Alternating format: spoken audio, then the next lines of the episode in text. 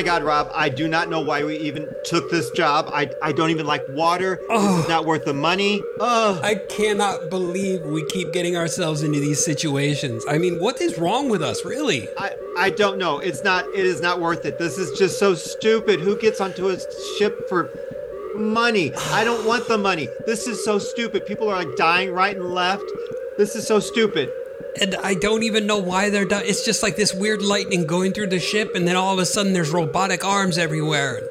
I don't know. Oh, I don't know. This is so stupid. What is, do you hear that? There's like something pounding through the door, Rob. Oh, It's yeah, pounding I- through the door. I thought that was my head, but it's not. It, it's not No. my head. No, it's just this chaos. Oh my oh. God, it's coming through. the- It's like a fucking robot. Oh, man, that- with. Ugh. Did we? Some- did we end up in the Terminator somehow? What's going on here? I don't know, but look at the face. It's got like a human face. Actually, it's the face of our engineer, played by William Baldwin. Holy- Not Alec Baldwin, the more talented of the Baldwins, but it, it's his face You're on right. a robot. And and that's his, that's his chest or part of his chest. Who does shit like this? Oh my god, he's got a gun. What the hell? Um, Mark, Uh, i- Ooh, is that? I think it is. Uh, it's his. It's his dick. They put a dick on. They put a Baldwin dick on a robot, and it's not Alec's. I'm pretty sure because it would be much bigger. But look at it, it's still a dick. Who would do such a thing? I don't know. And that dick. Okay, I know he's got a gun, but that dick's getting like there's. He's It's getting an erection. it- it's definitely getting longer. Yeah. why is it getting? Why would the robot body mash up to getting an erection right at this point in time? I Is that? Uh, it's it's glowing. Oh, my god! It's firing shit. at us. Oh my god! oh my god! Damn! Ah! It singed my ear. That thing means business, and not in a good way. We gotta get the hell out of here. Ah. It has traveled across time and space. An energy force unlike any in the universe.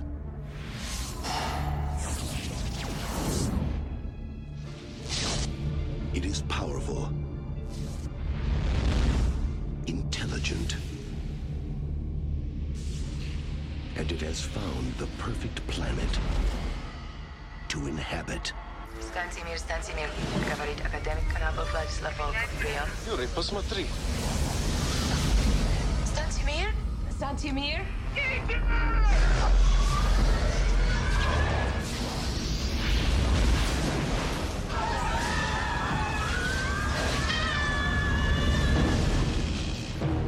I'm picking up a contact. 12 miles out. Speed, zero knots. It's dead in the water, but it's big. It's really big. Hey! Is there anyone aboard? I don't get it. I mean, we got a Russian vessel, middle of nowhere, dead in the water, crew vanished. I mean, why the hell would they abandon ship, huh? Shh. You hear that? We don't find any dead bodies. We got somebody else on board. Repeat, we got somebody else on board. That's who sank the tug. Drop it. Transmission from the Mir space station, something came onto the ship. It took control of computers. It was learning. Learning what? How to kill us. Somebody welded the engine room door shut. What is it? High-tech robotics. Get back! Now, in order to survive, It's creating a new life form. What? It wants us for spare parts. it must destroy the one threat Oh my god. to its existence. America! The virus called man. What's wrong with you? Nothing, no.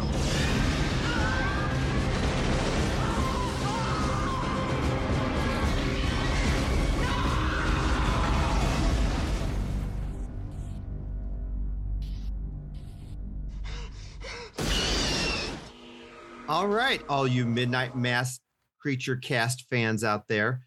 This is my awesome co host, Rob, and I, Mark, our one year anniversary show. That's right. And- One one year together.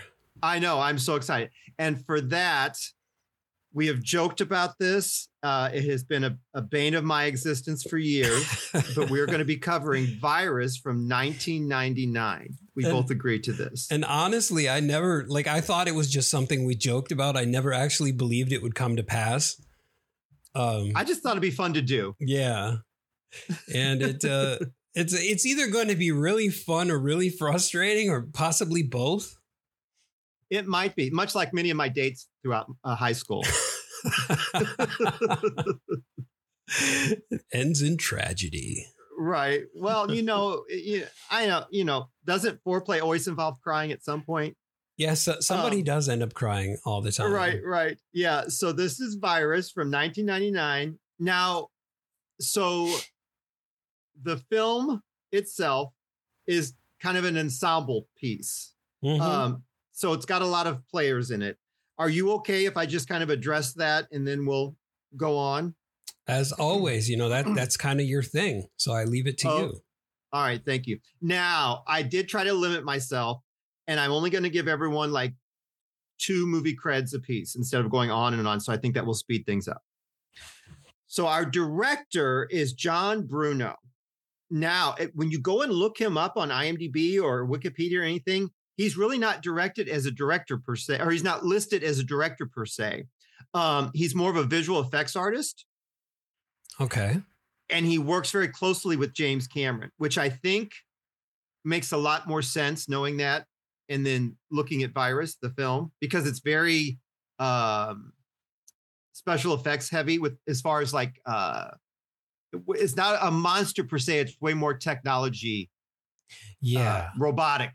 Right. And it also um th- through the second this is only the second time that I've watched this and through the rewatch I got that vibe of kind of uh Titanic in a way and uh also like Michael Bay films like uh, lots of big explosions and you know a lot of action sequences going on, you know that kind of thing. Well, and William Baldwin diving overboard to get that necklace for Jamie Lee. Yeah, that's or or when when they're at the end of the film, you know, attached to that piece of uh, boat. you know? Oh, right. Yeah. I thought you were going to talk about the nude painting that William was doing of Jamie Lee. But anyway. Um, now, as far as actually directing something else, I did a little digging in the movie Heavy Metal from 1981. He did do one segment because that's like an anthology animated cartoon uh, film. And Mhm. his segment was called Soft Landing. And he did direct that. But he's way more of a visual effects artist. And he's done like a ton of James Cameron films. They work very closely together. So moving on. The action is set on a ship, a tiny ship. So I'm going to go through the crew of the tiny ship first. Okay. So we've got Captain Everton, who's played by Donald Sutherland. Now, two of my favorite Donald Sutherland movies are Don't Look Now from 1973 and Invasion of the Body Snatchers, the remake from 1978. I love both those movies. I highly recommend them. So then we go on to um, Kit or Kelly Foster, portrayed by the ever awesome Jamie Lee Curtis. And this is hard for me, but only two films I'm going to recommend from her are Prom Night from 1980 and then Road Games with Stacy Keach. It's an Australian film from 1981. Um, then we have the ship's engineer is Steve Baker or Stevie, um, and that's William Baldwin, the lesser of the Baldwins. Um, he was in Sliver from 1993 and Flatliners from 1990. Wasn't he in um, uh, John Carpenter's Vampires, or am I thinking of another Baldwin? He may have been again. If it's not Alec, they're not important to me. Okay. So he may very well have been. Uh, I'm not. I'm not discounting you at all. No, honestly, I can't. I know there was a ball. Remember? Um, oh yeah, there was a Baldwin. It may. It may very well have been him. Really, honestly, I just if it's not Alec, I just don't pay any attention. um, and then he's got a buddy on board, and it's the one with the goatee and the baseball hat, uh, and that's Squeaky, and that is Julio Oscar Micosa, I believe. I hope I didn't mutilate that. It's M E C H O S O.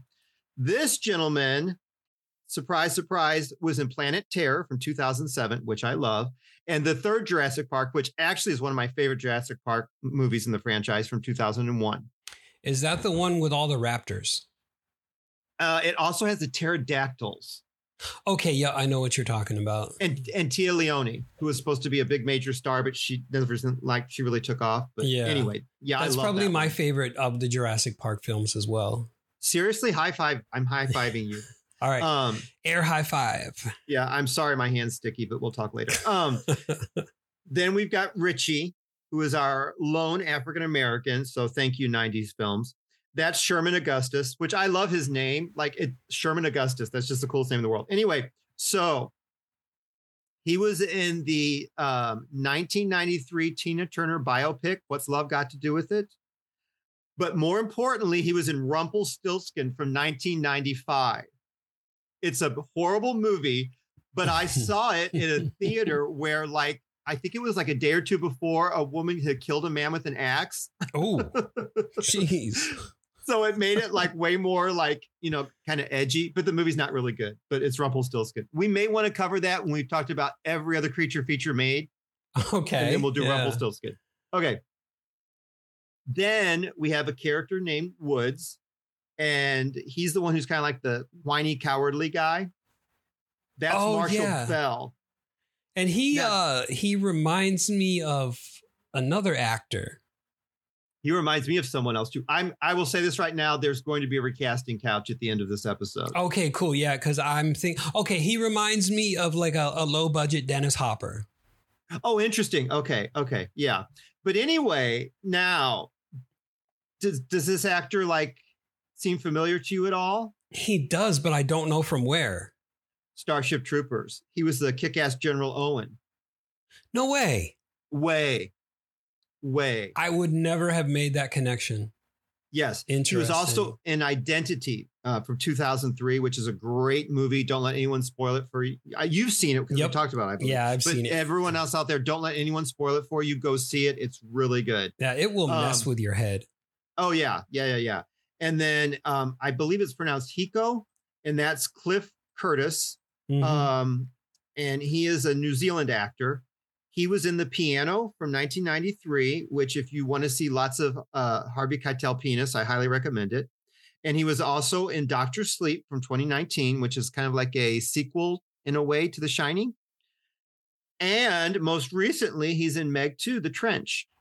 Yeah, he also is um or well, he was. He's not in it anymore, but he played the father of Alicia and I forgot her brother's name in Fear the Walking Dead. Uh probably Oh, okay. around yeah, around the first uh first one, two, maybe three seasons I want to say he lasted for and and then after that he was killed off.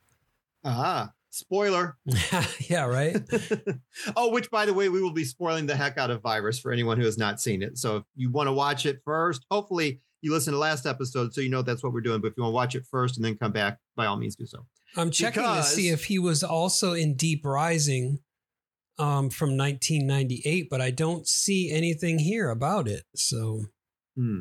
Treat Williams was. yeah, Treat Williams, yeah. But I, I thought that's there all was that matters to me. I thought there was another New Zealand guy, uh, long haired, but Oh. I don't know. I could be mistaken Because they all look the same. No, no, I didn't mean that.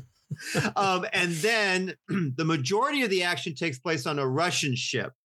And the uh, actress on that ship is um, the character's Nadia, and that's Joanna Pacula. Uh, she's a Polish actress. She was in The Kiss from 1988. And more importantly, she was in a Giallo directed by Lamberto Bava called Body Puzzle from 1992. And for all my Giallo fans out there, you need to find, find that one and get that in your life. Yep. So that's our cast. All right. So basically, the premise of the film is a bodiless extraterrestrial entity has come to Earth to rid the planet of a virus, which it views as humankind. So it's Mhm. going to rid the Earth of man, people. By man, I mean like mankind, humankind, you know, men, women, you know, every everything that falls under that umbrella. Okay. So now, when did you first see this, Rob? Um, I think 99. Okay, yeah, me too. It, it- but I, I- didn't see it in the theaters. I definitely waited till it came out on cable. or from Blockbuster, one or the other. I Okay. can't really be sure. I I'm pretty sure I saw this one in the theater, and I remember at the time I just oh I hated it at the time. We'll talk, but at the time I was not a fan.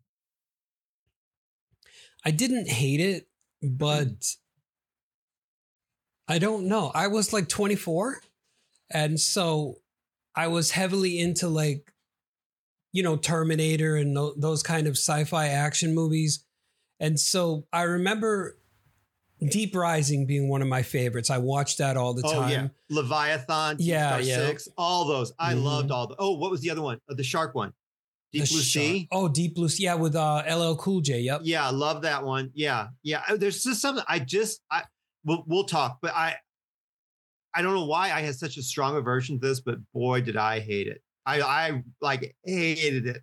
it felt like there was something off. Like I love the action parts, but as far as like the interactions go, it, it was kind of confusing. And now that I watch it again, I'm like, oh, that's why.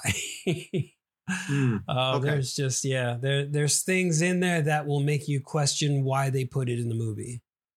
I agree with you on some things. W- One thing in particular, as we get further on, there's one thing I'm like, what? But we'll talk. Okay. So, all right, let's get into the the meat of things here. Um, so we start on a Russian ship, and I'm going to mutilate this. I apologize, but it's like the academic Vladislav Volkov, I believe. Um, Yeah. but it's a Russian ship, and they are interacting with a space shuttle up in space, up in the you know atmosphere. Mm-hmm. So, to me, some of the most important things are we see who we later find out is Nadia, and there are people on the space shuttle. And one of the things she's doing, she's actually playing chess, like with them up there. They're, you know, she's interacting with them and they're playing chess. Yeah. Also, there's another person on the ship with her who seems very handsy with her. And I was thinking, Me Too movement, but that will come to play later too, why they seem so friendly. Yeah. Um, so anyway, while all this is going on, a it almost kind of reminded me of like the cloaking device in Predator. Yeah, that spaceship. And also, um, if you remember, uh, the like if you watch the Fantastic Four, the Solar Storm that turned them all that that gave them their Oh. superpowers. Yeah, Yes, it yes. kind of reminded me of that as well. Right. So this kind of invisible esque UFO passes through the space shuttle, Mm-hmm. and all this, like we get, you know, all the lightning and everything, and it's truly messing everything up. Then it kind of beams down like more electricity, lightning bolts. Would you agree? I Yeah, describing like right. I guess it took control of the satellite dish or the communications array, and it like sent Right. itself through that into the into the ship. Yes. Okay. And then right, and into the ship. And so we see that there's chaos on the satellite end, the space Mhm. shuttle end, and now there's also chaos on the ship because we hear screams and everything. Yeah, there's all kind of stuff going down. All right. Now that was the Russian end of things. So seven days later, we're in the South Pacific, and there's a threat of a typhoon, Leah, I believe, um, which they no longer name typhoons after women. I don't think anymore. They just give them names. Um, so the ship's being tossed about, and we are kind of thrown into the conversation about what to do. Um, Foster, played by Jamie Lee Curtis, is kind of like the navigator of the ship. Um, and then we have Woods, who is the general from Starship Trooper, who I almost I almost want to look this up. I think he might be the pervy gym coach from um the second Nightmare on Elm Street movie. Really? I think so. Um anyway, um we need to look that up. I won't go on with this. So, and then Donald Sutherland is the pretty much inebriated captain of the ship. Mm-hmm. And they're what's important, but they never tell us why, is he's got a bunch of cargo in tow on this ship that is, you know, being tossed about by the typhoon.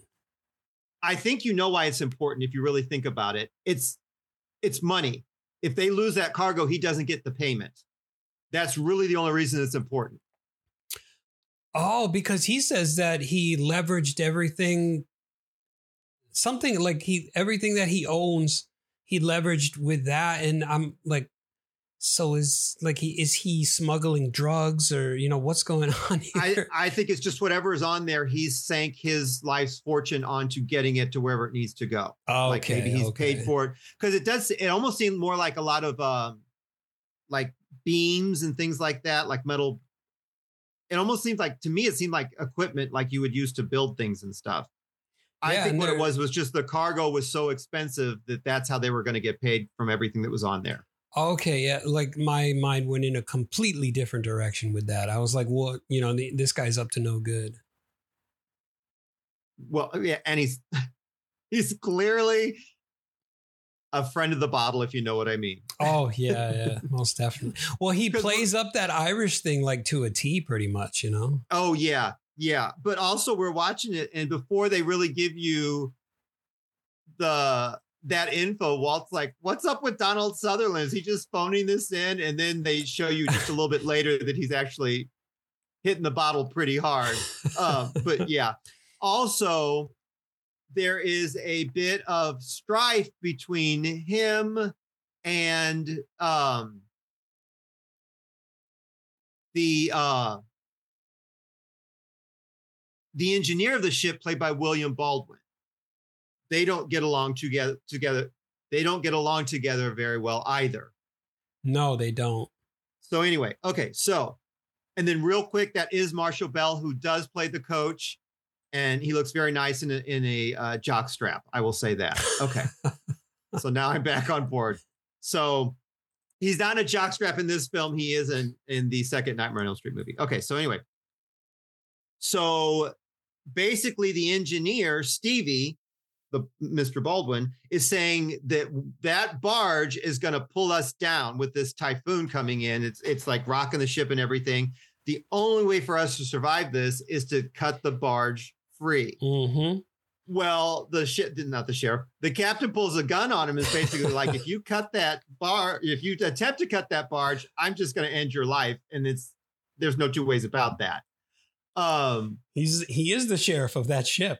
right and so fortunately fate intercedes and the uh the tether holding it together basically severs itself and that's how they're able to survive Yeah. And you know what I liked about that, just that part right there, was the sense of urgency with uh, like all that metal, like the metal tether kind of snapping and coming apart. It, it like the sea kind of swallowing the barge up. And it, that was just Yeah. really cool. I, I like that a lot.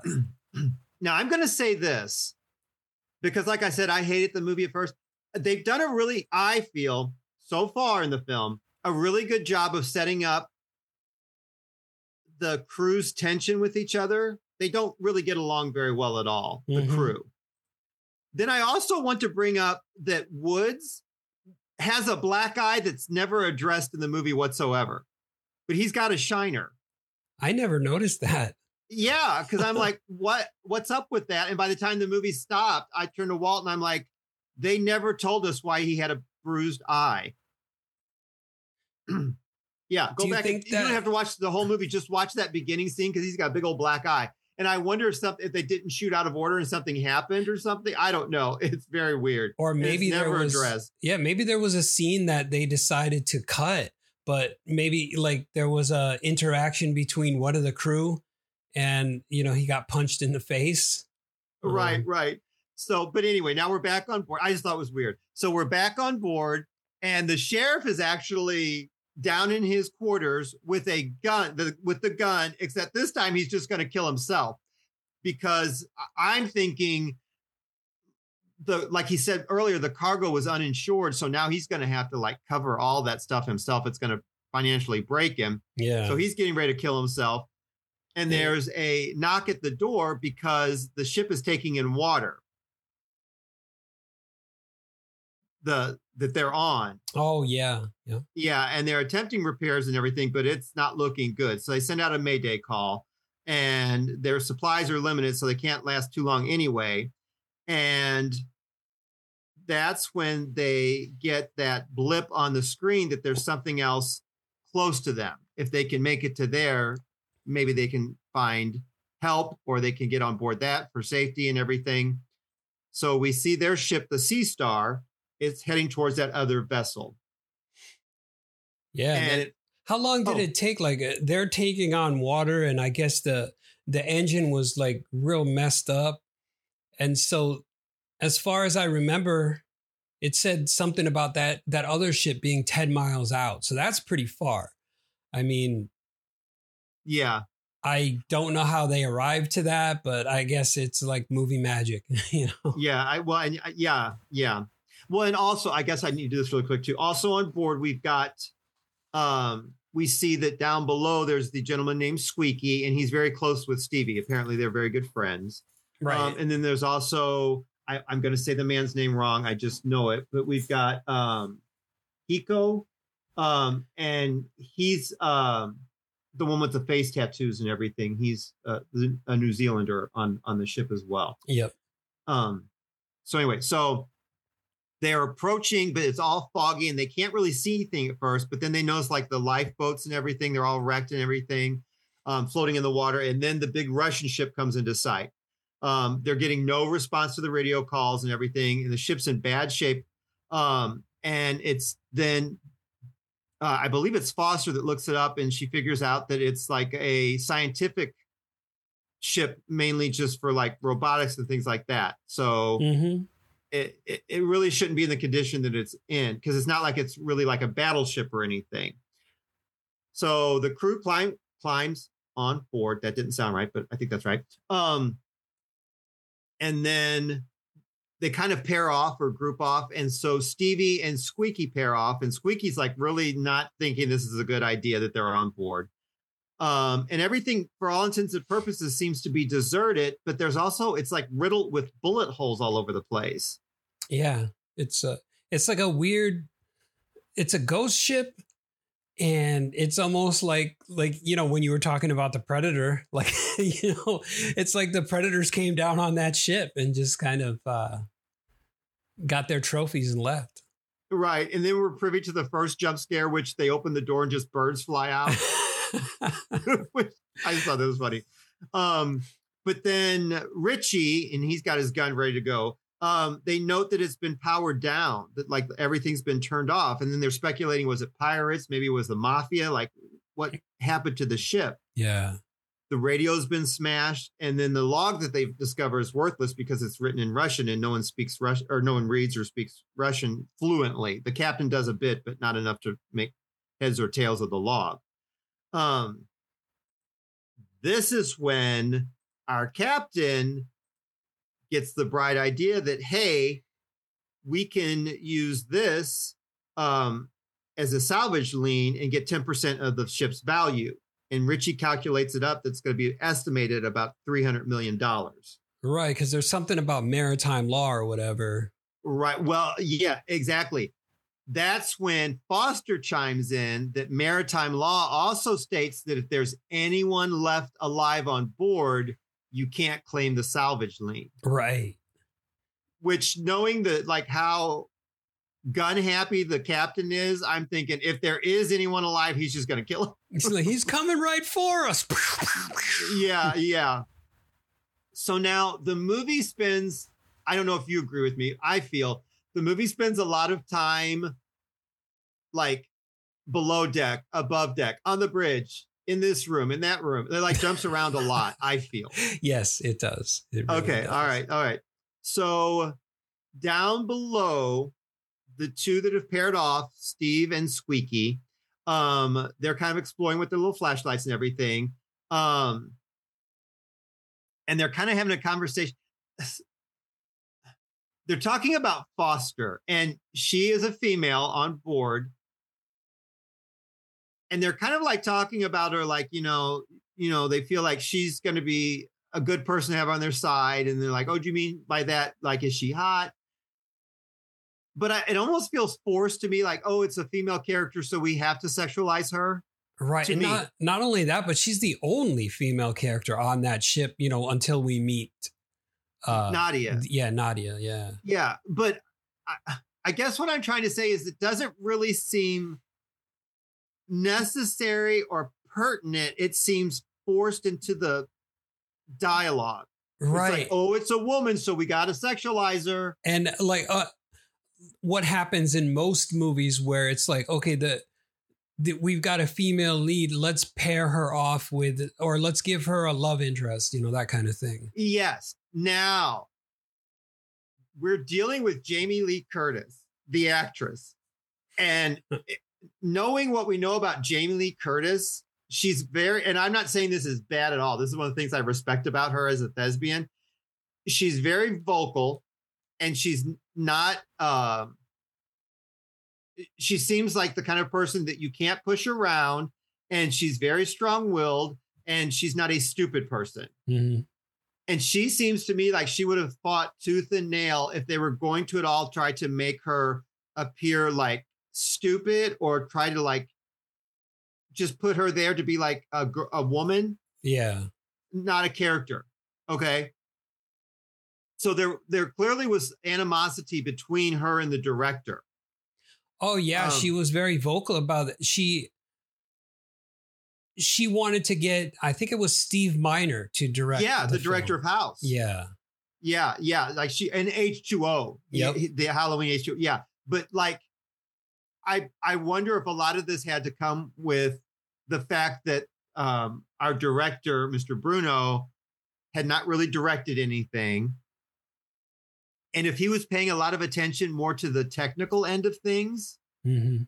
if he wasn't giving the cast, I, this is all speculation, but also to me, just like the view I have of Jamie Lee, I could see a lot of pushback from her as far as no, this character is going to be, she's female, but that's where this stops. She's an equal with everyone. We're not going to make her like, you know, we're not going to have a topless or not top or topless or like a wet t-shirt, Jamie Lee. Like this is not happening. You know what I mean? yeah Yeah. because uh, jamie lee is kind of like the action hero in this film.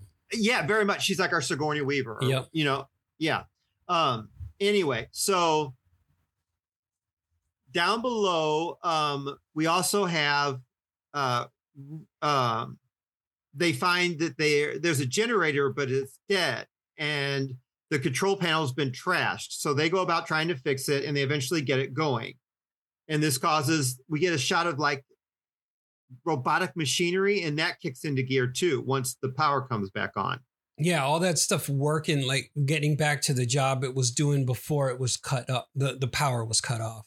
right there's all sorts of like little like uh, sentient robot creature looking things and one's like a little spider robot Yeah, yeah. We see that a lot too throughout this movie.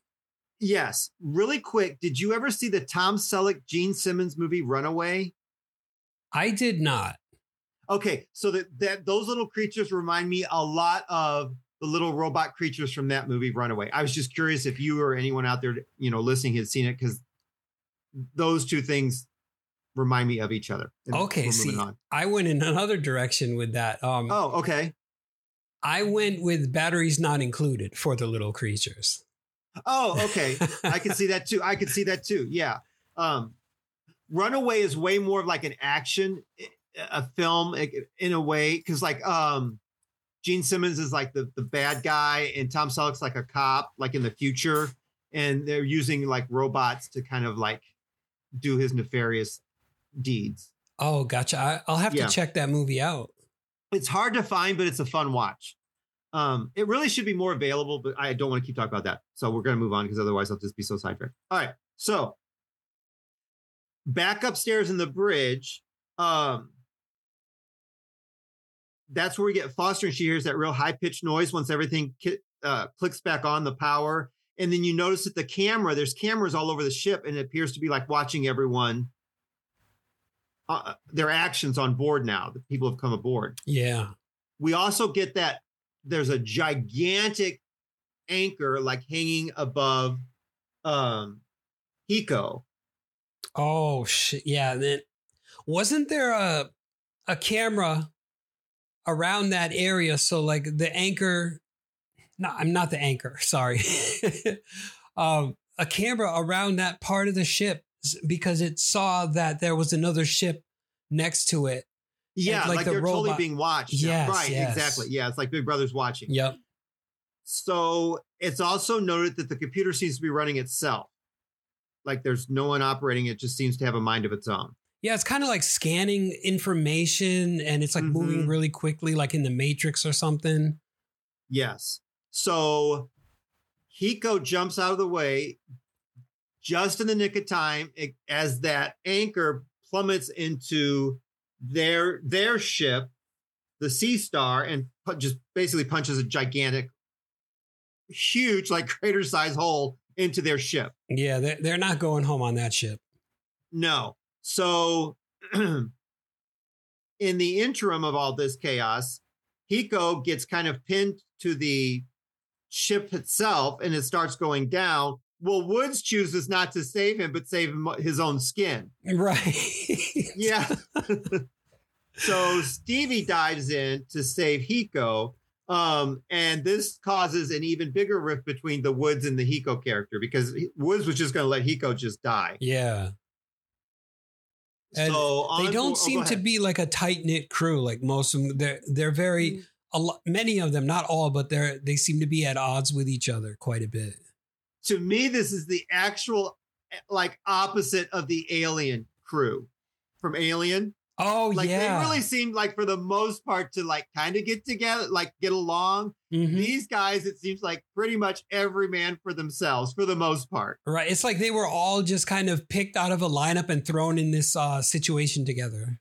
It really does seem more like to me like a work environment. hmm Like this is way more of a work environment that I would be more used to as opposed to like, hey, we're all buddies, you know? Every man for himself. Yeah. yeah yeah um but this in the next scene we also get a shirtless woods which i was okay with that. Um and then this is where squeaky says that the ship appears to be running itself. Oh yeah, and Squeaky is kind of like the uh almost a well no because I can't say resident genius because uh the Augustus guy is also like he knows a lot of like he comes off as he doesn't know anything but he knows like a lot apparently yeah at Yeah. first he seems like he's just a trigger happy kind of guy that Yeah. like, seems like a loose cannon. Richie. Yep. Yeah. But so stevie wants squeaky to lock himself bolt himself into the engine room and just kind of work on getting everything up and running and don't let anyone in. Right. So, um, oh, so this is also where, you know, because the captain earlier pulled a gun on Stevie, but he's saying, hey, you know what? Once we split everything, you're going to basically be getting 13 million, and that should like kind of pay for you to forget what happened between us before, like forgive and forget, because you're going to be getting a lot more money. yeah Um, and so the uh, was it the four of them because they uh because Hiko's been hurt and they're trying to find sick bay basically to to to work on his leg because he's been severely injured. yeah Um, so we've got the captain and we've got Stevie and Foster assisting Hiko down to the sick bay. Um, and but and now like everyone's pretty much pissed at the Woods character for the way he's handled things. Um, and then Richie and Woods have branched off on their own to go investigating, exploring the ship. yeah like are they looking for survivors or were they just like looking for cool stuff to find I think they're just kind of checking out the ship, see if there's survivors, see what's going on, why the ship is in such, you know, weird shape, like why things have been destroyed that really shouldn't have been destroyed. okay I, yeah. So, um, in the engine room, Squeaky's all alone, and that's where there's this like portal opening that's big enough you can crawl into.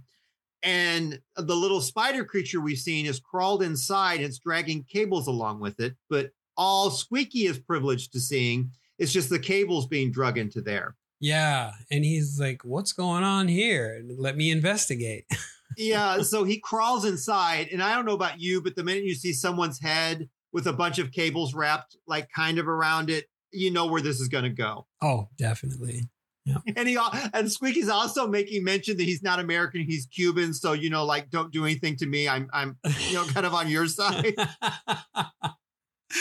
Oh, that So- that's true. Like the like the, the Cuban Missile Crisis and everything. Uh, Yeah. Right, right, right. So of course the wires entangle him and pull him inwards. So we know that he's, you know, not really uh, good for this world.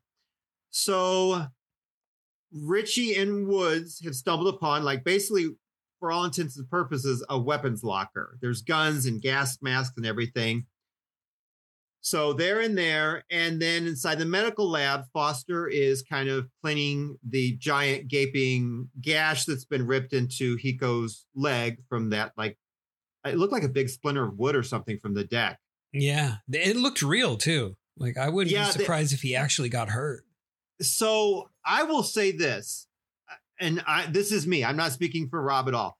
I think that the gore effects, I think that the robotic effects, like all of the effects on this thing are really, I think, top notch. And I think they kind of hold up pretty well for this to be a 1999 film. Oh, they do. There's not. There's a few elements of CGI, but most of it is like practical, you know, prosthetic effects. Yeah. Okay. Yeah. I, I, I'm glad you agree. I, yeah. Um, I, I will talk more at the end, but I, I feel that I don't know what I wanted at the beginning when I went to go see it originally, but like I was way too hard on virus than I should have been. Um, anyway, so now, um, this is where Richie and Woods are like stocking up like on all the weapons and everything. Yeah. But Woods is like all, automatically complaining like he's got a bad back and everything. And he can't carry all this stuff. And Yeah. like Richie's like making him like a pack mule and everything. Did you see he had like the um the RPG, you know, the RPG ammo and and then like he's carrying really some big I don't know what kind of guns they are, man, but they, he's Oh, right. just yeah, they're huge. He's packing heat for sure. Um, so he also discovers some short range missiles, which will be important much later on. Um, not only that, interim- but the the ejection seat, like pay attention to that ejection Oh, right. seat. Yes, yes, yes, yes. Yeah. But in the interim to all this, Wood, more importantly, notices that there's blood all over the floor and bloody handprints like all over the door, which Yeah. to me is like pretty upsetting. Somebody went paint crazy with their blood. Right, right, right. Yes. And then back in the med lab, because we're bouncing all over because we got people separated. Back in the med lab, they're all talking about what they're going to do with their money. Like, uh, you know, Hiko's going to open a school, and then Stevie's going to like buy an island and get a hammock and lay around, and you know, hopefully Alec will come visit in something skimpy. Um, and then while they're talking, we get another jump scare because this person in a gas mask bursts forth out of this locker, and they're just opening fire with this like machine gun. Yeah, Or gun. willy nilly. They do not care what they hit or whom they hit. Oh no no no no no. Um, but who it is once it's unmasked, it is Nadia, who was the woman earlier, the Russian woman who was playing chess. So that kind of like messes things up there. Down below with Richie and Woods, they find um that there's like cables everywhere, and someone has like set about rewiring the ship. Yeah, like they notice the uh the cables cut in certain places, but then there's like everything has been rewired pretty much. Yes. And then so we bounce back and forth, back with our crew in the med lab. Um, she's been uh, knocked unconscious and they're going through her bag. And um, this is where Stevie sends Richie and Woods a message to go check on Squeaky because he's not been able to contact him. So down below, this is where we get another jump scare with that robot pops up in front of Richie and Woods.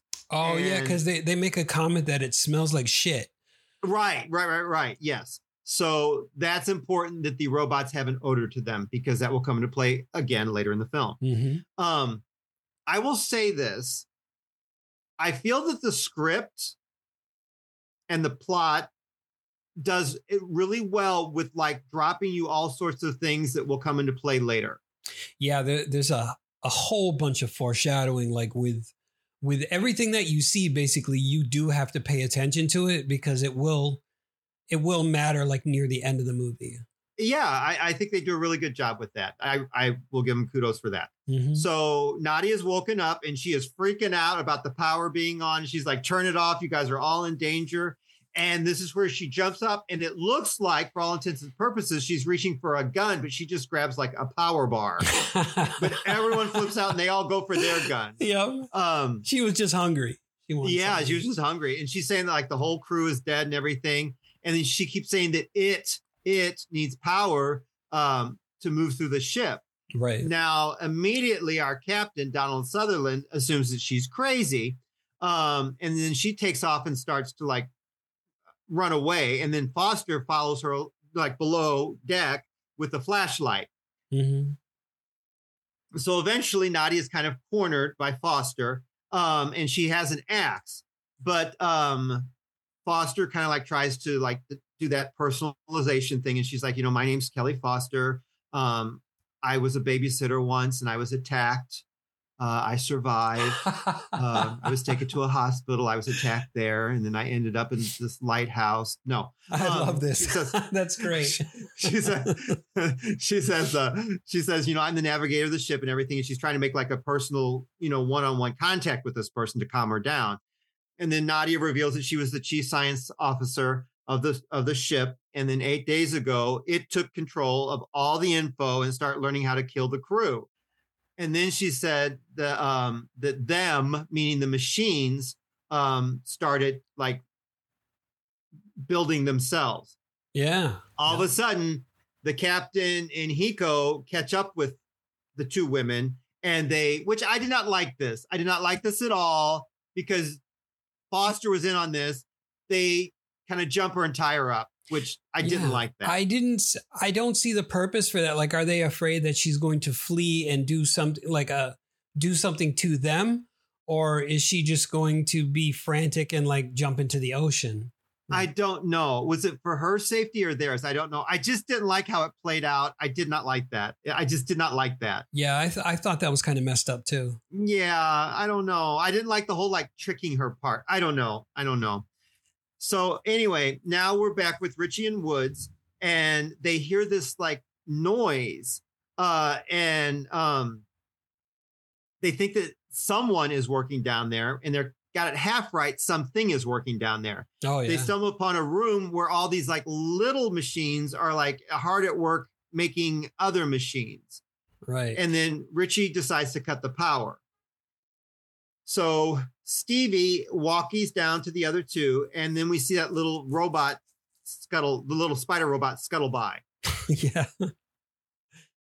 So, and I'm sorry about this, but the, the film really does jump like all over, back and forth, back and forth, back and forth. It is. It, It's enough to make you dizzy. Well, it's it's uh, for me. It was hard to be like, okay, where exactly? Because I really wanted to know, especially for my notes, like what what room, like what vicinity of the ship were we in exactly? You know, just to get a layout of everything in my head. Mm-hmm. So it it for all intents and purposes, it looks like they back out of the room, but all of a sudden they come back into the room. Um, all because the machines turn the power back on. yeah, and they're ready to like kick butt in there. Um, but there's this like ro- they the robots like one to me almost looks like a robot crab, and one kind of looks almost like a scorpion. Yeah. Yeah. Yeah. Um, so Wood Woods just wants to leave, but Richie's like in attack mode, and then they're like shooting him with like a nail gun. Um, Oh, yeah. and that's what gets Woods like in the shoulder arm region. Yeah. He Uh, catches. and they got like a drill attack and everything going on here. Um, that was they very uh, very Oh, uh, puppet master like kind of thing. you Oh know? yeah, yeah. Um, the movie is fun. I I will give it that. I think it's a lot of fun actually. I, I, again, I was too hard on it. Okay, so they're also in the interim while all this chaos is going on, this attack, they are uh, uh, uh, gunfire. They're opened up by a shadowy figure shooting into them. So they assume there's another Russian who's attacking them, and Yeah. they uh, flee. And from the silhouette, like, what did you did you think that was squeaky at first? Like from the silhouette, with like you know some Borg attachments to to its head or whatever. Oh gosh. Okay. Okay. So I want to go here with you. Okay. okay. Um, I don't know that I thought it was squeaky. I definitely didn't think it was fully human. Mhm. Um, so I wasn't just automatically assuming, oh, it's a Russian. Do you know what I mean? Like they were. Yeah. I didn't think that because it looked, it did look like a robot mashed with a person to me. I thought. My Did you not immediate, agree? Yes, my immediate thought was that's squeaky and they borged him out. Like just, you know, totally he he became assimilated. Okay, Um, so now I, th- I have this much later in my notes, but you said Borg, so I'm going to go here with you now. Okay. I am not a Star Trek fan. Okay. Mhm. Walter is my husband. And he said that a lot of this movie reminded him quite a bit of First Contact, the Star Trek film from 1996 with the Borgs. Okay. I I know I seen it, but it's been such a long time. Oh, okay. I wanted to get your take because I think you're, aren't you a Star Trek Yes, I am. Guy? I enjoy Okay, Star right. Trek. Okay, I just want to get you. Okay, so we can move right along. All right, so now um Stevie wants the two of them to get to the engine room because he's still worried about Squeaky. Because secretly, I think that they were lovers, but I don't. That's just speculation. Um, she wants uh, some of that Latin love there. Right, right, right. So um they realize that the door has actually been welded shut from the outside. And this is where that Richie and Woods, their paths intersect with Stevie. Okay. And they try to explain what happened and Squeaky's missing and everything. So that's when Woods mentions that he notices that smell again, and we get that like Terminator attack Oh Um, yeah. with the human head thing. So they like these robots have been using clearly parts of humans and grafting it onto their robot bodies Yeah. in weird, freaky ways. And it- you- so okay, so the robot. Now, I my thinking. I'm just going to divert us a little bit, real quick. okay, yeah. Um, if the robot sees that okay, humans are kind of easy to kill because their you know their skin tissue is easily penetrated. Uh, why would it choose to graft like human body parts onto itself when clearly maybe the superior the superior body structure would probably be metal you know and not bone and not uh, muscle fibers or anything like that Okay, see, this is where I have no clue either because I'm like, because you know, a little later they will mention that oh, it's found ways to like you know keep the tissues and stuff alive, but I'm like, Mhm. why? Unless the plan is to kill people and wrap the machinery in human skins and like infiltrate humanity that way. maybe like kind of like terminators then right Yeah, kind of like Terminators. That that's the only thing I can think of, Rob. that's- yeah The only thing. And they are asking the audience to make that leap because it's never I, I don't feel it's never really fully explained or fleshed out in the film. I don't feel. No, and that's the question that came up a lot when I was watching this again. I, I'm like, okay, so I understand. Like, it wants to wipe out. It, it thinks of humidity as a virus. It wants to wipe it out. Yeah. Um, then why does it want to integrate like uh, spare parts to it? You know? so I think it's, what uh, it is, it's like a Trojan horse. Like Okay. you're you're it, it really is a way to infiltrate. And then once all humans are dead, it would have no longer a reason to dress like, you know, to dress like a human. And it would just ditch that and you'll just be robots walking around Okay. doing robot stuff, yeah, maybe. which would be what I don't know. I guess watching Small Wonder. They would just watch Small Wonder all day. right? Oh shit! Now you're So- bringing back some memories. Now, so that's all I can think of though, Rob. Like that really is the only reason is just so they could infiltrate other, you know, because if you're marching in like a robot, people are like, holy shit. But if you're marching in like, you know, a lesser Baldwin, they'll be like, oh, okay, well, but they also look like crap. Do you know what yes, I mean? it- Like, they, they don't look. they look horrible. Mhm. It's it's they might okay. The machines are still perfecting, uh, trying to look human, I guess, because you know, they look awful. It's not like they could pass the way. I guess they haven't perfected that part yet because the boat got shut down. All right. But yeah, it looks like it's Frankenstein, basically. It's not going to fool anybody. no, unless you're like blind and maybe May, but then they would smell like crap, according to Wood. So you'd still smell them coming a mile around. Away, that's you true. know? Yeah, and did did that bother you at all? Like the the wings of those bug creatures were made out of like stretched out human skin. Yeah, that that to me now we're getting like in like Texas Chainsaw Massacre territory here, people. Yeah. Oh, that was I just so weird. Very interesting. Uh, I'm sorry. Okay, so now I do love. So the next scene, we've got that close up of Nadia, and she's like, "You're all gonna die." Which is very um when you know that that um hologram of the little girl in the first Resident Evil film. You're all going Yeah. to die down here. Yeah, yeah. And now for some reason, I, I this captain is in no way, shape, or form fit to be in charge of anyone. No. Because he's still got in his head that like she knows what's going on. She's like, one of my men are missing, and he wants answers, and I'm, he believes that she's behind everything. And like, this is where Foster like intercedes, and um, uh, the, uh, uh, she's talking, and the other three come in uh with uh that robot, and then it's determined that it's actually Nadia's captain that's been mashed up with a robot. Yeah. Oh, and I got some serious thing vibes from that. That's also weird. It's so weird. Yeah. So this is where like Foster's like, you know, shut up to the captain. She's like, let her finish her story. So um she calls the little things that we've been seeing gatherers and she's saying that that's when they started building other creatures.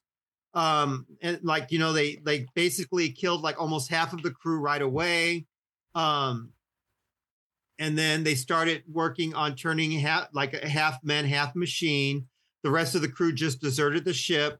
Nadia and the captain stayed back to cut the cables um the life form they're dealing with is like electrical and intelligent and it needs to create a new life form to exist like in a, like a physical form um and this is where they realize that the the the thing that they've brought back that robot human mashup um there's no do- no decomposition in the dead captain's brain and we get that jump scare because richie's like prodding at it Yeah. And when did Richie become a brain surgeon? That brain surgeon. i think he's just curious i don't know whatever but yeah he knows a lot of shit You're yeah, he does. He Um, knows quite a bit. everyone in here gives lots of like li- everyone has their own little exposition dumps at different points in the film Yeah, this where is it's true. needed Yeah. you know what i mean so we see like the captain's hand and we get a jump scare uh, because the hands close in around nadia um, because it's responding to her calling it by name because actually this is we find out not only her captain the ship's the russian ship's captain but her beef her bohunk he's been slipping her the hot beef injection because it's her husband. Dun dun dun dun. yes. Um still our captain played by donald sutherland is in denial and he's blaming the russians now saying this is some kind of weird russian medical experiment that's gone wrong. And i'm like oh my god let it go. Yeah. um so uh while all this is going on foster spies this like giant swell coming towards the ship. So not only are they dealing with this but now they're also dealing with nature throwing them another curveball by another typhoon coming in Yeah, well, I think what they um when they okay when they uh, sailed into the or not sailed but rowed the boat into the eye of the storm. That was Foster's way of saying, okay, there'll be everything will be calm if we're in the eye of the storm. So I'm thinking, you know, the storm had moved and they were finally outside of the eye, and it's back to like being tossed around in the water again. Yeah, you're right. You're correct. You're absolutely correct. Yes. So they decide that they've got to get to the engine room. Um, the robot, like, kind of like comes back to life, but then Richie just shoots it, putting an end to that right there. So it's kind of like, Yeah, but didn't it do that? Uh, didn't it do that? Like what reminded me of the thing was it had like those mechanical claws and like the skull actually crawled outside of open. this. Yes. Yeah. Yeah. Yeah. Yeah. that- yeah. So everyone's headed below to the engine room and they realize that the ship is steering itself and that it's altered its course. And they hear that loud noise. And um, this is where Steve thinks that it's squeaky and they see the bloody handprints all over the place. Mhm. And then Steve spies something um, through the portal of the engine door. And that's where we get Robo Squeaky. Robo squeaky. And all, like- all all he could say is Steve. Right. Yeah. I'm telling you, they had like a very close relationship. I'm just saying it. I'm just saying it. They were Yeah. very close. I think so. It's like that's the yeah. only thing that Squeaky remembers. Like, yeah, and that's all that Steve can hone in on is like Squeaky's well-being. I'm just saying. Yeah. Not that there's anything wrong with it. I'm just saying. Um, no judgments. So, but Squeaky's also like being shadowed by this big ass Terminator thing, and that's what Oh, kills. Woods. Yeah, the much bigger one. Yeah. It, and it punched a hole right through Woods. Oh yeah, like right through him. So the crew's open fired on everything, and then Nadia accesses the communications room for everyone to hide inside there. Inside, all the radios have been destroyed, but Richie finally gets someone on the radio, which in turn is shot immediately by the captain. Right. And not for uh not because they're trying to stop this creature, but because the captain wants that salvage claim. He's insane. The man is insane. And I'm not Mhm. just chalking that up to him being drunk. The man is cray cray. Yep. He's gone. So th- I love this scene because Foster just hauls off and decks the man. you punched a superior officer, Foster. Oh man, he is crazy. Um, and then she also turns and she frees Nadia, who like you know who's like still tied. So we've got a robot punching through the door, and Richie wants to use the computer to actually communicate with the robot. And he types in, and we see that he's asking, "Who are you?" And the robot responds that I am aware. Yeah. And this is where we get that uh Prince of Darkness kind of voice. Yeah, yes, and it says that the man is a virus. Yep. and that uh, he just wants to basically harvest, you know, humans for spare parts. right. It's listing out like all of the things that it needs Yeah. from from humans. yeah, and that we are basically mutations that need to be terminated. Yeah. Um, and then the um, we get creepy Squeaky has gained access and is shot, and then Richie Richie freaks out and exits because he's kind of like losing his marbles as well. Yeah. He's like, I'm not, I can't believe this crap that's going on here. Yeah, and then Foster kind of rallies the rest of them into action, but the captain's going to hang behind, and the rest depart, leaving him. Yeah. And you know something is up right then and there. Oh yeah. So in that communications room, the captain decides that he's going to initiate a conversation with the entity through the communication, you know, with the computer screen, and that he types in that he's the dominant life form, hoping that this will get him in good with the, you know, the life form, you know, on the ship.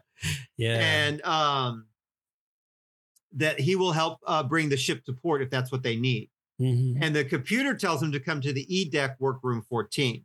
Yeah. And didn't the uh didn't the thing the uh entity say that what it wanted was to survive? Right, exactly. That's its a number one goal. Yeah. is to survive and watch Small Wonder. So now Richie is gone back to the workroom with all the little gatherers and everything, and um, so Nadia, Hiko, Stevie, and Foster are headed to the mainframe because they're thi- thinking that's where they need to go to like take control of the ship. Mhm. Yeah. that- Once they get, oh, go ahead. oh no, I was just weren't they planning to like shut the computer down or some Yeah, something like that? exactly. well, once they get there, go. Once they get there, though, it's just gone. Like the little, you see the little mini robots have just taken it and moved it somewhere else in the ship. Oh yeah. All the wires were cut and then like the floor was kind of removed. It was just like, oh shit, where'd it go? Yeah, and then so um on the E deck, this is where the captain is privy to seeing like what they're actually doing, like their nefarious plan at play. Mm, Because yeah. there's like that nude worker laying there and everything, which at first I thought it was Woods, but I'm not 100% sure I was correct on that. But there's like all like the harvesting of all the body parts and everything. There's like lots of crew members everywhere in different, you know, various parts of like being, you know, uh, Yeah. And did you see that s- some of the bodies had been completely skinned? Like the only thing left was the, like muscle tissue on hanging on the skeleton. Like there was a stack of bodies to the side. Oh yeah, it's like a really gruesome assembly shop, Yeah. and then like apparently it smells because the captain's like got his mouth covered, trying not to gag. Yeah. Um, and then you see that there's a robot with a body with a star tattoo on it, which is important to notice. hmm Um, yeah, uh, and then now okay, so the robot, the large robot, to me reminded me of Brundlefly from the fly because it's got like Oh, the little mouth part that opens. That's Yeah. all I could think of was Brundlefly. and it's got like the wide the wide head. Yes, the- yes, with a yes. with one larger eye, and yeah. N- Yeah. Now that you mention it, does all of these robots, um, when they're not blended with humans, they look more insect like. Very much so. yeah, I totally agree with you. else. Very much so. Yeah. Yes. Okay. Yeah. Like for some reason, it chose to even. Like I was wondering, like, why are you making spiders? Why would you not? Unless it's got such a loathing for humans that it doesn't want to duplicate humans. But if you're anyway, Hmm. but if you're going to build your body on top of a person, you've got to make a. I don't know. It makes my head hurt. It's like trying to figure out the Terminator. Anyway. So this is also where just kind of nonchalantly, like the captain lets it slip that he and Woods had worked together for 25 years, so they had a history and everything. And the robot, you know, mentions that he needs help from from the captain to help it survive. Yeah. All right, so this is where Foster realizes that the whole thing was a setup, you know, like kind of leading them there and everything, and that um, we see Richie's messing with the missiles and everything. So the uh, let's see, with uh, the foursome are trying to melt through the uh, uh, door to get inside, where they are attacked by that robot, and um, the four of them have to climb up a ladder to escape. Up oh, on that's deck, the, the, that's the big raging. tank robot, right? Yeah, Okay. the storm's raging on, and the group are heading upwards and upwards and upwards. And to me, this whole thing just seems incredibly helpless. It's just like it, it seems like there is no hope for any of these people surviving this whatsoever. So in the interim, we have Foster. She's kind of washed off deck and she's barely hanging on. And Hiko comes to her rescue um, before she goes overboard. He helps her, but of course, his heroism is rewarded by him being swept overboard. So Yep. he's just gone. Um, so now they're on the bridge, and the three are now out of the storm. And below, Richie is all tricked out, and he is uh, going to leave a goodbye gift. He's saying for you know the entity that's taken over the ship. Yeah. So Foster is going to find out where exactly they are going, and they realize they're going to be headed towards Lord Lord Howe Island, um, and that the satellite has got has gained access now to that point. And they also realize that Richie's Mayday call went through, but they can't let help arrive because they've got to keep it isolated on the ship. Because if help arrives, help arrives, it's going to allow the being to escape the ship and actually Yeah. spread itself out. Right. It can just transfer itself into another computer system and kind of ride the waves to wherever the hell it wants to. Right. I'm thinking Atari. Um, so Nadia's plan is they've got to flood the hull of the ship with fuel and detonate it, just basically burn the thing down. Yeah, because So- that'll that'll assure that you know the ship will sink as well as burn anything um, right. fleshy in the process. Exactly. Exactly. Um, so this is where we get the shadowy, like Robo Frankenstein appears with the captain's head and someone else's body, which I said that little star tattoo. Oh, do you think like uh, Captain Everton, when he decided to help this creature, like he did he know like what that would entail? I, me personally, I don't think so. I think he was just stupid and like so blinded by like that salvage Yeah, money. I don't think he had any clue of what laid in store for him. yeah. I, think the things just attacked him and that was the end of him. Yeah. I think personally. I think so too because they're not going to tell you, "Hey, we're going to cut off your head and use your use your brain to like get through to your friends or whatever." You know? Yeah, well, and they don't want they don't want humans. They're not going to be in league with you. That you're just a means to their end. Yep. You know? Yeah. So now I I do not know how you feel about this, but I thought the whole like effect and everything was pretty darn cool. It was. It was unnerving too because you could tell that Yeah. it was stitched together. It didn't look quite human. It didn't look like.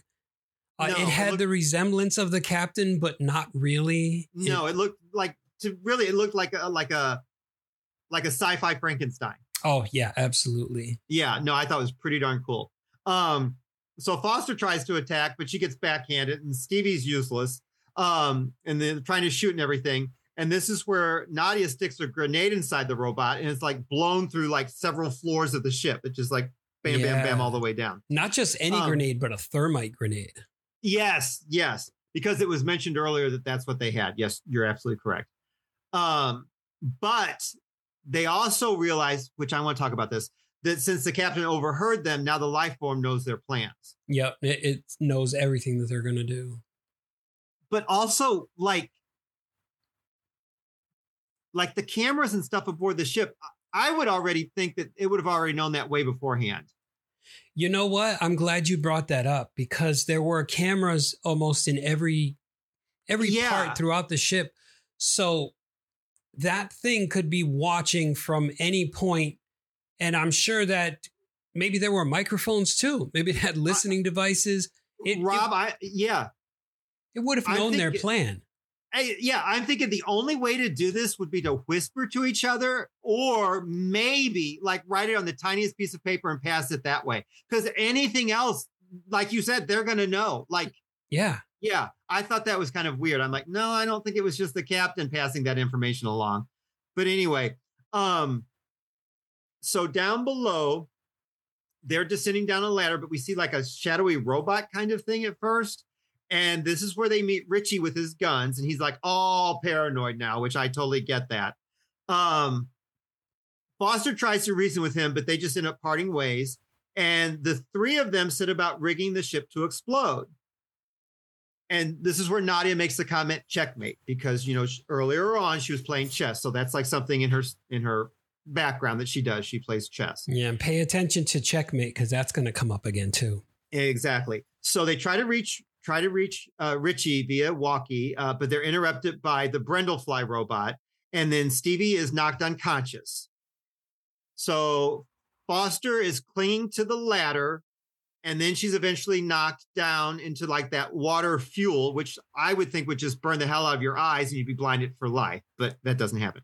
Right. Like Uh, if you were to breathe that in for an extended period of time, Yeah. you might pass out and just drown yourself. Walt's like she would have been toast. This is so implausible. That was where he like lost lost it with the movie. Um, and then there's those dead bodies, and this is where I want to talk to you about my biggest problem with the film. Okay. To me, the Foster character was a strong person who happened to be a woman. hmm Okay. Not a strong female. She was a strong person who happened to be a female.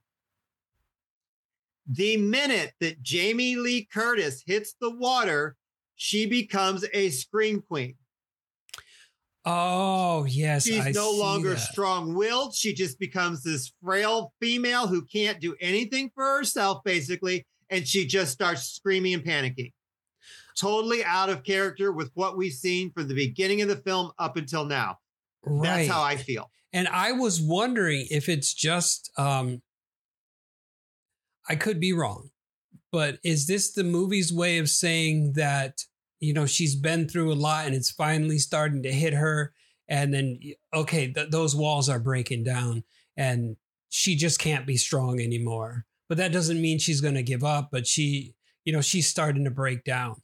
Or was it that just uh you know there's a continuity kind of thing in the movie and it's like oh let's throw this part in where she's this helpless um damsel in distress I, I, th- me, me, Mark. This is what I think.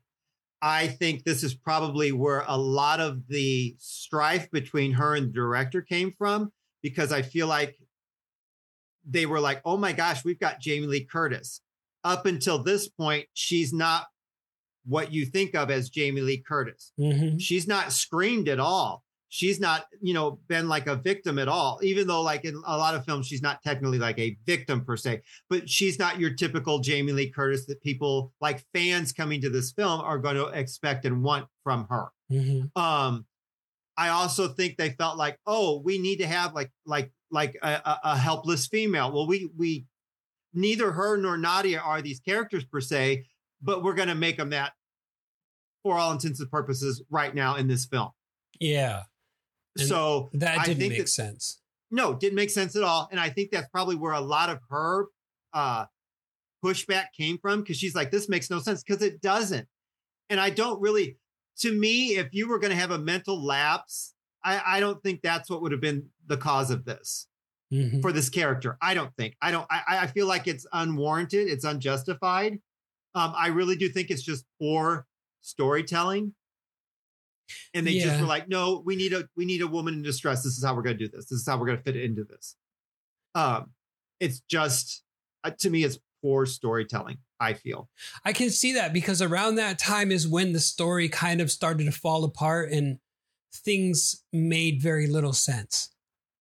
yeah i just and and as we progress from here on she flips there'll be times when foster's very strong and then Mhm. the next scene she's like this frail little thing i'm like what the hell yeah it's almost like she became this like bipolar person i'm not making fun of bipolar people but like her character just becomes bipolar and it doesn't make any sense other than to fit in uh what's happening right in that scene of of the story Right. And it was weird Okay. because it, it was like, okay, for for one part that like you said, the the script gets flipped and all of a sudden Nadia is like the strong the strong Yes. lead.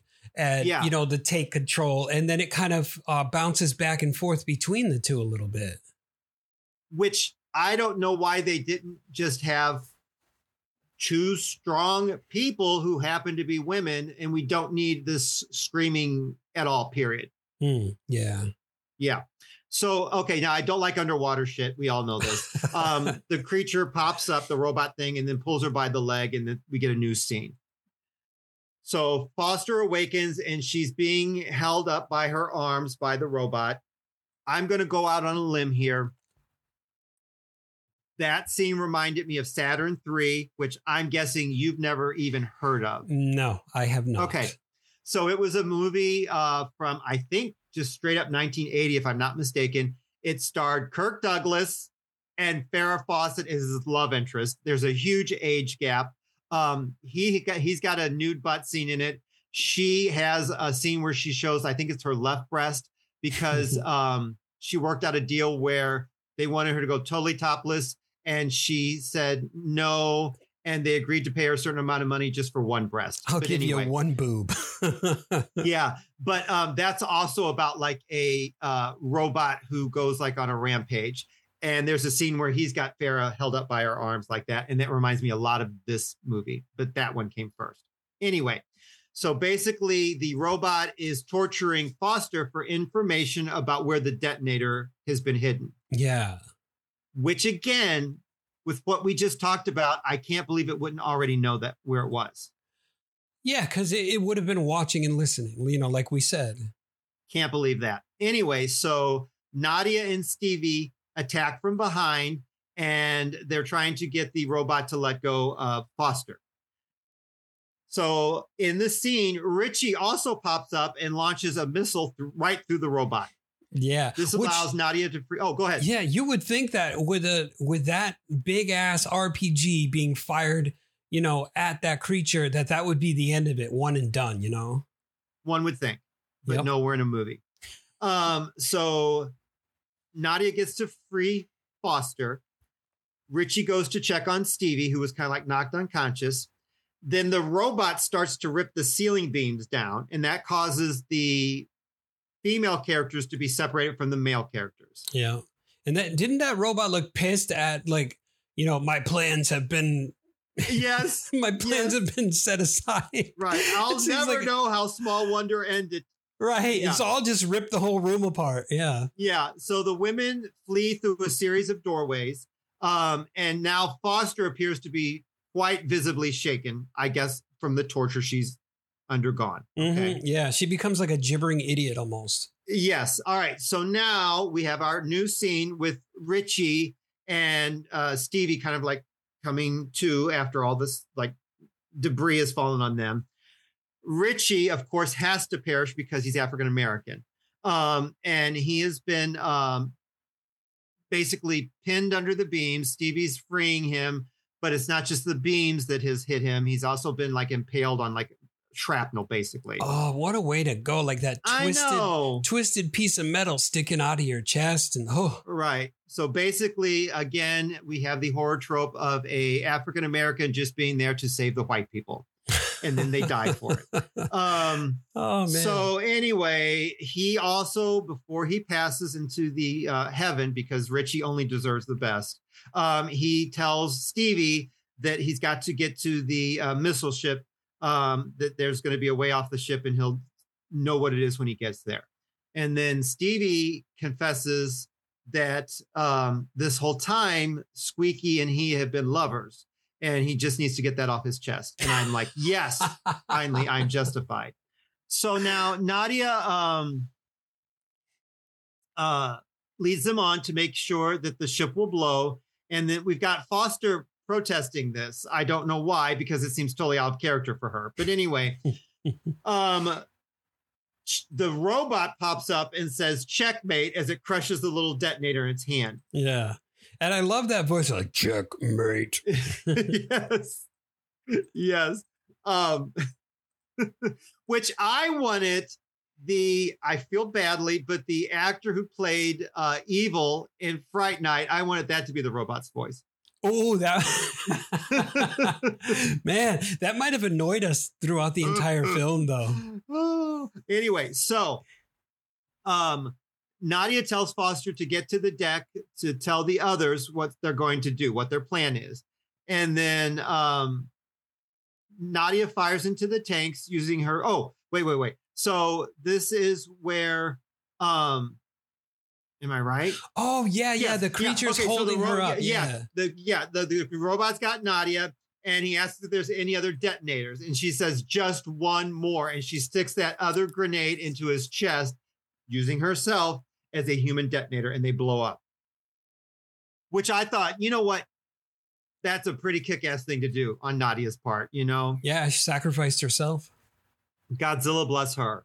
So Foster flees only to be pursued by the robot. And then suddenly Stevie has her and she's a broken woman because God forbid we have a strong female type survive till the end because we've already killed our African American. Now we have to have a blubbering idiot as a female, right. which I bet Jamie Lee was livid. I bet you she was so mad. it it just didn't make sense because No. we see her as being like this take charge woman, this very strong and and then all of a sudden it keeps swapping back and forth between the two, you know? Yeah, it's very, very weird. So Stevie's pushing her onward. They end up in the missile bay. The door's been blocked. Um, they, how do they get inside? Um, I don't remember that part. I don't Anyway, remember end how up- they got inside. I just remember Yeah, seeing them inside there. Yeah, I, they're in. They get inside. Um, and then this is where Stevie reveals Richie's plan that he's got it rigged for um, the seat, the ejector seat, which will hold one and to go to escape. And he says that you're going to be it. Yeah. So Stevie activates it as the robot approaches. Um, at the very last minute, Foster like grabs onto Stevie and wraps her legs around him, and the two are jettisoned outward with the rope pulling out the pin, which sets off a huge explosion of the missiles, Mhm. killing the robot, Or we think anyway. Or we think. Um, the ship blows, the parachute opens, and the rescuing captain who got the Mayday call says that's one hell of a flare. yeah. Cut to daytime. Um, we see Foster and Stevie, Stevie clinging tenaciously to the wreckage. On the Titanic. And yes, and then we see that Hiko did not die. He's also been clinging tenaciously to another part of wreckage. Yeah. Foster goes over to him, but then it's just a jump scare because it is his body, but he's part robot. Foster wakes up. It was just a horrible dream, and Stevie comforts her and tells her about his feelings towards other men. And then we see that they're aboard a helicopter and the fade out to credits. Yeah. And usually the way that they end these movies, especially in like the late 90s, was uh, you know, the ending to Deep Rising, where they get to the island, you think everything's gonna be all right, but then all of a sudden the island is full of those whatever the hell kind of worm creatures that was. Um, and so upon seeing this film the, for the first time, I thought that like the robot would have been like in the helicopter, you know, something like that. they would have just kept going. Yeah. and the, like we would see like that somehow the the the entity survived like it, it transferred itself to another thing that was close by and then like that you know we would see the end credits rolling because that's what usually happened with these kind of movies Yeah, yeah. Now, um, can I ask how you watched it this go round? uh this time i watched it on streaming Okay, I happen to have a. The reason I'm getting into this, I happen to have a DVD of it, and it had four other movies, which were all John Carpenter films, except for this one. Um, so that's how I watched this one. Um, the reason I ask is because if we had a Blu-ray copy of this, there were extended and cut scenes. One of them had Hiko's um, in the in the uh, sick bay he explained his face tattoos and why he didn't want Foster aboard the ship. Apparently, there's some uh, hard feelings between him and her. oh It had a longer Captain Robot scene, and it had a longer escape scene. i would have but- liked to have seen the the longer captain robot scene Okay, having said all of this, I actually feel quite differently about the film now, and I would not mind seeing a more cleaned up version of this and seeing those scenes. Yeah It's not a great film. I'm not saying that, but I actually had fun with this. yeah now, it's really- not the worst movie No, not at all. No, but uh, before we get into that, so at the end, did you notice that like weird, like I thought it was like Gregorian chants, but Walt's like, no, it's supposed to be a Russian march playing. Did you watch it through the end? uh i usually at once the credits roll i'm kind of done Okay, so anyone watching it like through the end, there comes up, and for all intents and purposes, I thought it was a, a Gregorian chant. It was supposed to be a Russian march, but they didn't actually quite get that. So what they did, it's the entire cast and crew, their names played backwards. holy crap wow Yeah. okay Yeah. So that's what that is. Okay. Anyway, so Rob, what did you think of the movie? I, despite there were some glaringly obvious flaws, but I mean, overall, it was a fun movie. Lots of action, lots of uh, creature gore and and robotic type weirdness going on. Uh, so yeah, it was it was fun. And now for fans of this podcast, would you recommend it? Yes, I think it's got all the ingredients. So I'm gonna kind of just piggyback right off what you said. Um, I I kind of think my first go round with the film, the things that I still found flawed with it this time, I think in my mind they were just too big to to get past. Okay. Um, so I think that's really why I had such an issue with it. This second go round, I think some of the things that I maybe overlooked made it way more enjoyable for me. Um, I think that the robotic stuff is pretty darn good. I mean, you can tell why this man still to this day works with James Cameron on his films. Like the visual effects are pretty cool. Um, I think the film does suffer from like what we just discussed earlier on weird uh, plot choices, swings that don't make sense other than to just keep the the uh, action moving. Um, and I the really- uh, oh, the ahead. interaction as well like certain at certain points there's just unnecessary interaction or unnecessary dialogue that was it felt like it was just tossed in there because hey this wouldn't this be funny you know I, yeah, or ju- like like we were talking about, like the characters do these weird swings that really don't make sense, other than to keep the plot moving. Um, yeah I wish. I think now, if this had been made, I think the gay subplot would be way more played upon. Um, we probably would see Squeaky and Stevie in bed at one point, which would be fine. Um, no, I'm just joking. Um, but I, I, it's it's a fun watch if you enter it knowing that there's lots of things that will probably cause you to like roll your eyes, maybe scream at the screen. yeah Um, uh, lots of logistic things that you're just going to have to be like, okay, this really doesn't make sense, but we'll just go along with it for the sake of the story.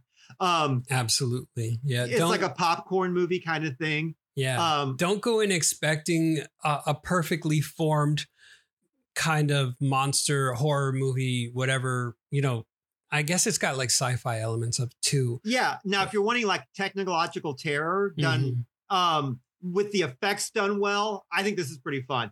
Um, it's not the Terminator, don't get me wrong, but you can kind of see where the seeds of the Terminator and this would go hand in hand in a Yeah. weird way. I think so. Um, yeah, it, it's it's not great. I'm not saying you know it's uh, what would I compare it to?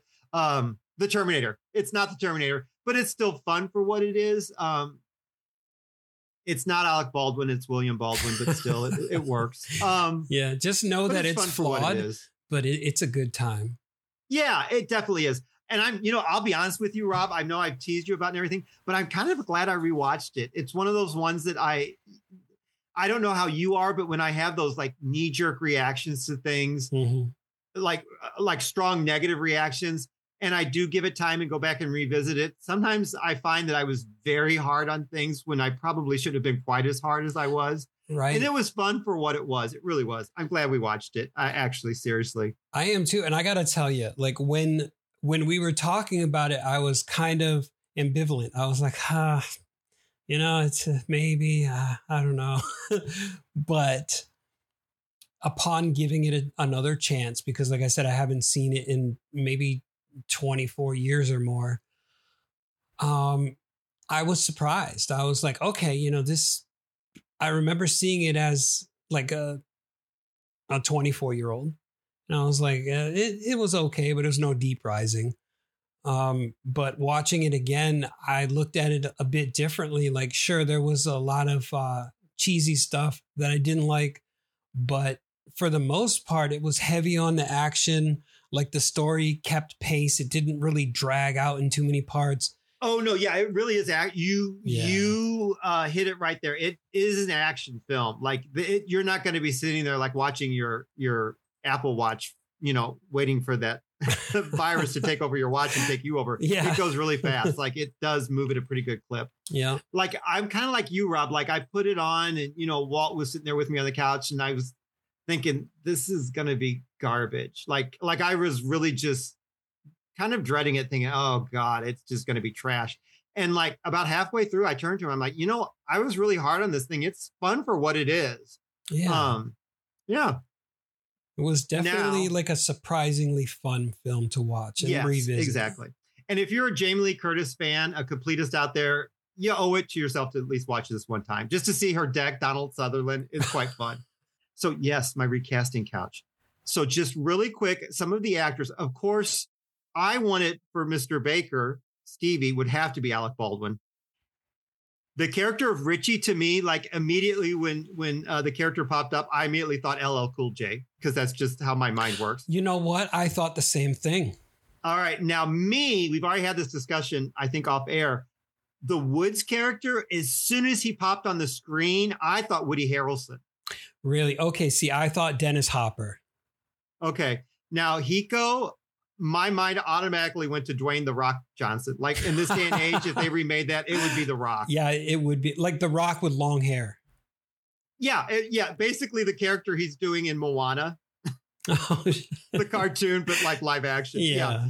Now, Nadia, again, because of the type of film it is, I would stick Femke in there. Not that uh, Joanna didn't do a nice job, but it, my mind just went to Femke Janssen. Really? Yeah. Okay. See, I now I can see where you would pick her. I would have picked Milla Jovovich. Oh, I love Milla. She could not have have uh, sacrificed herself. Then she would have had to made it through the whole movie. Maybe. I, yeah. I love they, Femke too. Yeah. If they remade the movie, you never know. There could be like uh, th- three final girls with one of them being the Baldwin boy. Oh yeah. Okay, there you go. Um, Alec, you mean? Um, Yeah, as Alec, far yeah. as Squeaky, I would want David L. Lander. Who is ah. that? Oh, You may ask. Yeah, it's who is- Squiggy from Laverne and Shirley. Really? That wouldn't he be a little bit too old? No, well, no, uh, you can play with time. They don't have to be Oh, the age they oh, are okay, now. You can play with time. But I would want him to be Squeaky but as his character Squiggy. So he'd pop up and go, hello, and things like that. That's what I would want. But he would still have the relationship with Stevie. So there would still be that gay undertone. See, my pick for Squeaky would be John Leguizamo. Oh, yours makes a lot of sense. Yours makes a lot of sense. I Yeah, just, I don't know. I feel, I felt it through the entire thing. And it was like totally John Leguizamo would bring so much gravitas to that right there, you know? not that Mr. Landers would not. I'm just putting that out there. But yeah, no, totally. yeah. Yours totally would. Yeah. And I totally think that ours would have been a viable Hollywood movie as well with these people. Now, you wouldn't replace Jamie Lee at all, but would you make the addition of Tom Atkins in the film? So it would be an additional character, and she would be hitchhiking to the boat, and he would give her her ride, and they would just stop off, and they would have had sex, and he would have had to stand up to show his butt, and and she, would, show say, sketches, yeah, then- sketches yeah. of her, sketches of robots that she made. Yeah, robot sketches. Yeah. Exactly. Yeah. Yeah. So that's how this would work out for me. Honestly, I didn't recast her because there was no one that came to my mind. And I didn't recast Mr. Uh, Sutherland because there really wasn't anyone else that came to my mind for that. Yeah, you know, honestly, it's like Donald Sutherland was pretty much the perfect pick. And Jamie Lee Curtis, like she's got so much force behind her that it's really I don't know. It's kind of like they're the two really the two main draws of the film, you know? Yes. Yeah. I, yeah. Honestly, I'd forgotten that Donald was in this. I remember Jamie Lee, but I'd forgotten Donald. So anyway, Okay. okay, gosh, that was a drug out ending. Um, so our next time we meet, Rob, we're going to be doing Fear No Evil from 1981. It's my pick. Mhm, And that will be my first time seeing that movie. I'm kind of curious to get your spin on this. Um, and you know, as always, uh, no, I'm jumping ahead. If you want to reach us, I will always be lurking on Instagram at Midnight Mass Creature Cast. That's right. And uh, you can get in contact with us through email at mmccpod at gmail.com for your recommendations or anything else. And kind words. yes, kind words. Yeah. You can even be like uh, constructive criticism done nicely is always appreciated. So, as always, we thank you for joining us because the more the scarier. That's right. And until next time, we hope that you stay spooky.